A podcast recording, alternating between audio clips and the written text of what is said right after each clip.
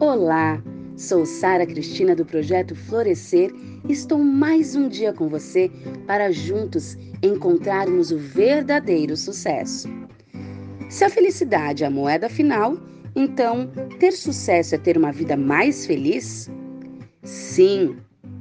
Quando criança, eu adorava as aulas de balé. É incrível como alguns detalhes, mesmo após a perda da memória, ainda permanecem frescos em minha mente. Eu achava que eu seria uma bailarina.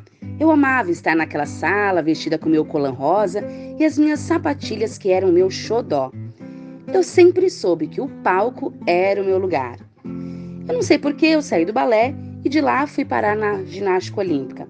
Adorava as minhas piruetas. Eu levava jeito para coisa. Mas mais uma vez fui tirada. Me colocaram na natação. Eu nadava com o melhor professor da época, o Ricardo Prado medalhista e nadador olímpico. Eu tinha tudo que muitos desejavam, mas não tinha o que me motivava: a alegria. Eu lembro-me de minha avó dizendo: É o Ricardo Prado. Você sabe quanta gente daria tudo para estar no seu lugar? Como eu sempre fui competitiva, eu passei no teste para ter aulas com ele. Hoje eu compreendo que a minha competitividade era só uma forma de dar voz a algo que estava dentro de mim chegar lá, mostrar que eu posso, que eu também tenho uma estrela que pode brilhar. Os anos se passaram, eu saí da natação, agora por vontade própria, e fui para o palco. Me encontrei no teatro.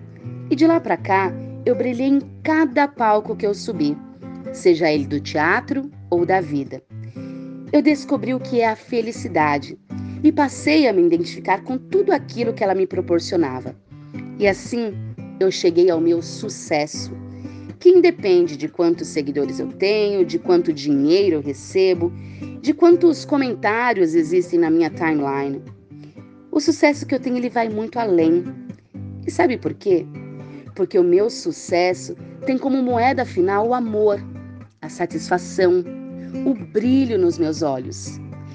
E isso eu aprendi quando eu entendi que, ao ser feliz, as minhas chances de sucesso seriam maiores. Pessoas felizes são mais criativas, produtivas, inteligentes, persistentes, se engajam mais e têm uma energia de dar inveja.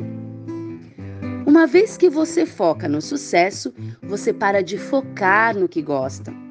A curto prazo, você experiencia dos benefícios, mas ao longo prazo, a sua experiência será a frustração. Sucesso sem amor não é sucesso. Estudando uma vez a psicologia positiva, eu me deparei com o professor Kenan Sheldon, que falou o seguinte: As pessoas que buscam o bem-estar devem ser bem aconselhadas a focar, primeiro, nas metas que envolvem crescimento, conexão e contribuição, ao invés de metas envolvendo dinheiro, beleza e popularidade. E segundo, nas metas que são interessantes e pessoalmente importantes para você, ao invés de metas forçadas ou pressionadas a seguir. Para mim, sou muito mais que palavras, é sabedoria de vida. Então a minha pergunta de hoje é: aquilo que você faz, as suas metas, estão de acordo com aquilo que te deixa feliz de fato? Porque o sucesso vai sair daí. Ressignifique seu olhar, mude a sua percepção. O foco cria nossa realidade. E eu termino com a frase de Tal Ben Shahar: O nosso potencial para experienciar felicidade depende de nosso estado de espírito, de nossa mentalidade e não de nosso status ou conta bancária. Que seu dia seja intenso e caloroso como o sol que habita em você. Muito obrigada.